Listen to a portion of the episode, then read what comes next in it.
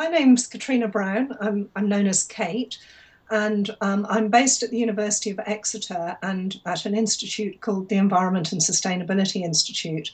I'm a professor of social sciences, and I'm interested really, and a lot of my research is about how people perceive um, change and are able to respond to environmental change, but within the context of a range of other kind of changes that are happening to them.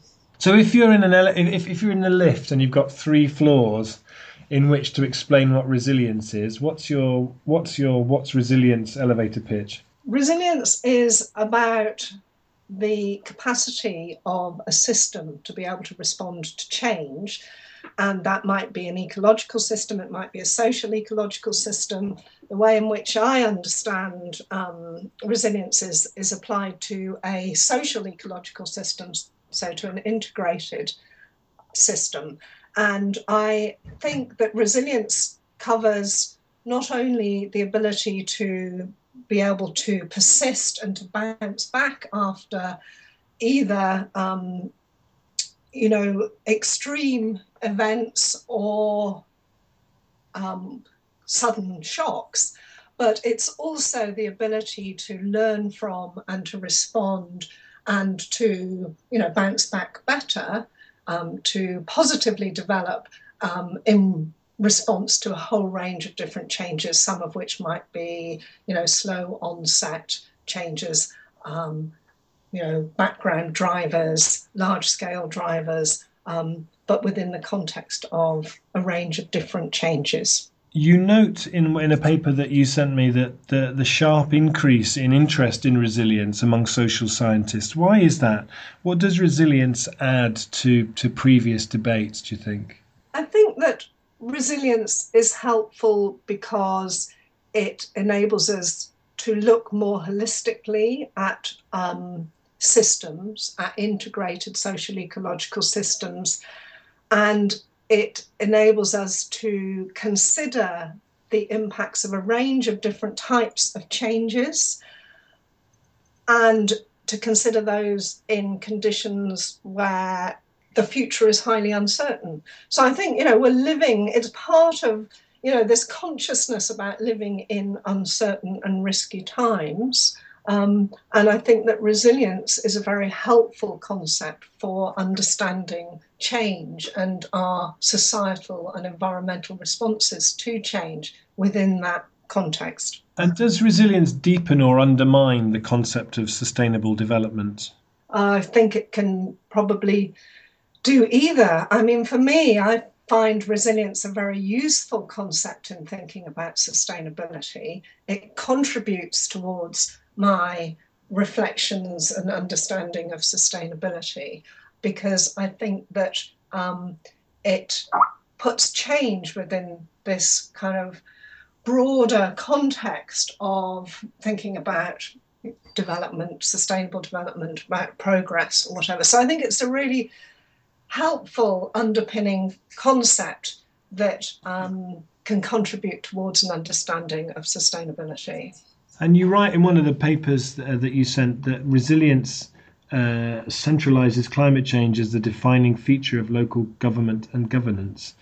But are we also seeing resilience, do you think, being used increasingly as a tool by climate skeptics and as a after the floods the term resilience seems to increasingly being used as a way to uh, reinforce business as usual rather than to question it and certainly i mean certainly that's um that's a finding from my own research as well. So I think that you know resilience as a concept can be used and applied in, in many different ways, and we've seen you know we saw similar things with sustainable development. So you know I think that there is this um, aspect of resilience which is used in a very conservative way. It's used um, or it's interpreted as a means of staying the same, of resisting change. So I think that there is that aspect to resilience, um, which is about um, actually resisting change. And I think that there's this very interesting kind of tension within ideas around resilience. Um, which for me, you know, as an, an academic, um, make it sort of all the more interesting Um, but I think that it means that as a concept, it is it is very widely adopted and applied in a whole range of different settings and by a whole range of, of different of different people. You know, from social movements, you know, the transition movement, um, to you know state agencies. When, as you say, you're talking about um, responses to flooding and about building resilience. So, um, yes, I think that you know resilience is used in many different contexts and in many different ways by lots of different people. And um, I wanted to ask you. I mentioned uh, before we started about how um, you know this month we're looking at, at impact and measurement and so on and in in uh, you wrote that uh, there has been a shift away from the notion that the central concepts adaptive capacity resilience and well-being can be objectively measured by a set of quantifiable indicators to a much more nuanced view that understands them as comprising subjective relational as well as objective aspects what do you mean by that? And what are your thoughts on how transition initiatives can measure whether their work is or isn't making their community more resilient? I think that, you know, there's always a tendency to try and reduce these concepts like vulnerability, adaptive capacity, resilience to a set of straightforward, objective, you know, measurable indicators. But actually, I think a lot of the um, literature and a lot of the research shows that um, there's a whole set of um, subjective dimensions to resilience or vulnerability. So, about actually how a person feels about their own capacity and um, their own abilities, their own um, efficacy, which are hugely important in determining how they might be able to respond. And I think that that also translates um, to a community scale as well and to a collective scale. So I think that we always should be looking across both the objective and the subjective aspects um, in trying to assess um, how resilient a community or how resilient a society or a system might be. I suppose some things like transition would be coming at um, uh, resilience from a mitigation perspective, seeing seeing resilience as a tool for mitigation, where all too whereas all too increasingly it's seen as an, an adaptation tool. How do you see that balance between mitigation and adaptation in terms of in, in terms of climate and resilience? I think that both are extremely important, and I think that resilience applies just as well to um, thinking about how we build capacity to adapt as to how we build capacity to mitigate. So, you know, I think that sort of resilience as a concept um, applies applies to both. And I think that if we start looking at resilience as this much more proactive um, capacity to be able to self-organize, to learn, and to actually develop in a um, you know more sustainable way, then it becomes a really key concept in thinking about mitigation.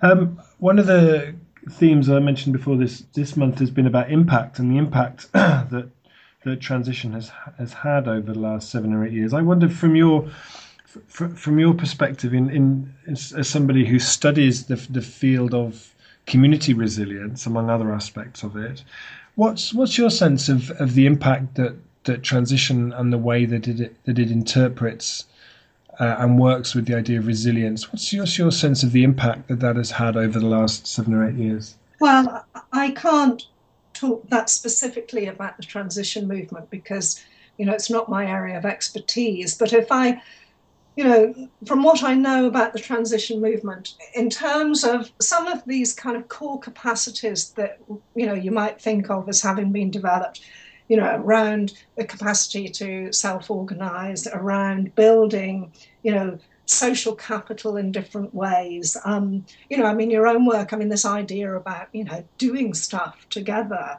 I think, which builds a whole set of um, capacities at a, at a community scale. I mean, I think that those are, are really important. I think um, you know how that then feeds into building competencies around community action around um, you know building these sort of um, reflexive and problem solving skills that might happen as a result of that you know doing stuff together. Um, and then i suppose a set of capacities which are about you know um, co-creating um, collectively a um, you know a vision of the future um, and setting then that within a, a, kind of a context of you know a, a political kind of strategy um, would be the things that I would have thought would be you know really important and the kinds of areas where you could identify impact within um, the transition movement. You've written about how um, mainstream resilience thinking often places the emphasis on individual responsibility for coping. You know that actually the lack of resilience is somehow you know your, your inability to cope, and seeing it in the context of, of, of how we contribute to economic success rather than social well-being that shift you talk about uh, the shift from shifting the emphasis from positive adaptation despite adversity to positive adaptation to adversity. Um, what's what's your sense of, of that in terms of the, the the kind of social justice aspects and inclusion aspects around resilience? I think that this is an area which is really starting to come to, fore, to the fore in debates about resilience. And I think it's uh, an area which you know, from the um, academic and scientific perspective, has really only just started to, to be kind of integrated. And I think there's a lot of debate around things like, you know, how do we understand power dynamics within resilience, for example? And I think when we start looking beyond, yes, these sort of individual capacities and, and thinking about resilience as um, you know something which is vested a characteristic of, of an individual to actually this much more dynamic view of collective and community resilience then all of these issues to do with yes whose resilience whose voice who defines resilience who who you know who defines these um, these visions for the future become incredibly important. And then of course we come back to some real kind of core social science um, ideas, as you say, around social justice, around inclusion, participation, and so on.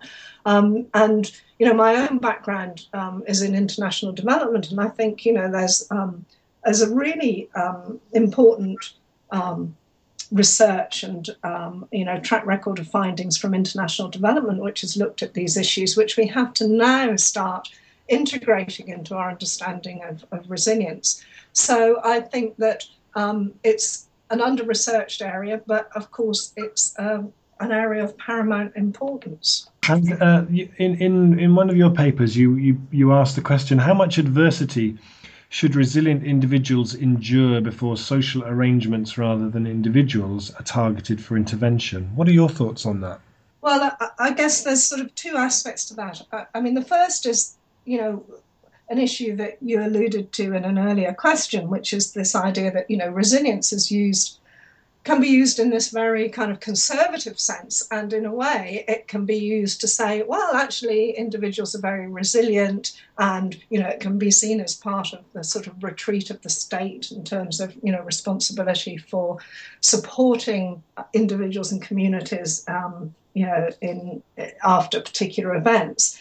Um, so I think that there's that sort of danger, and I think that there's quite a lot of writing in the um, in the sort of community psychology literature which talks about the dangers that are inherent in, in resilience thinking in that respect.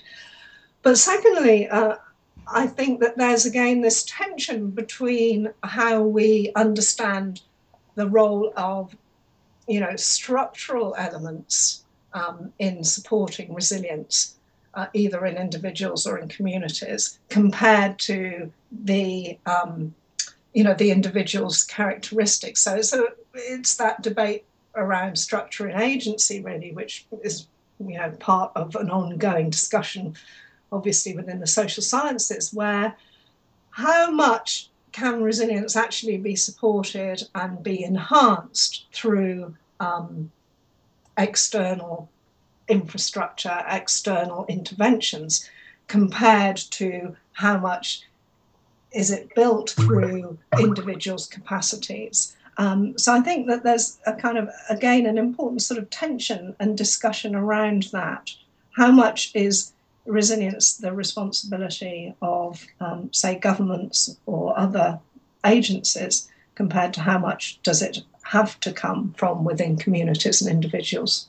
Thank you. And the the last question I had was, you know, you you mentioned earlier on there about how one of the aspects of resilience is about learning and the ability to to learn and reflect in that way.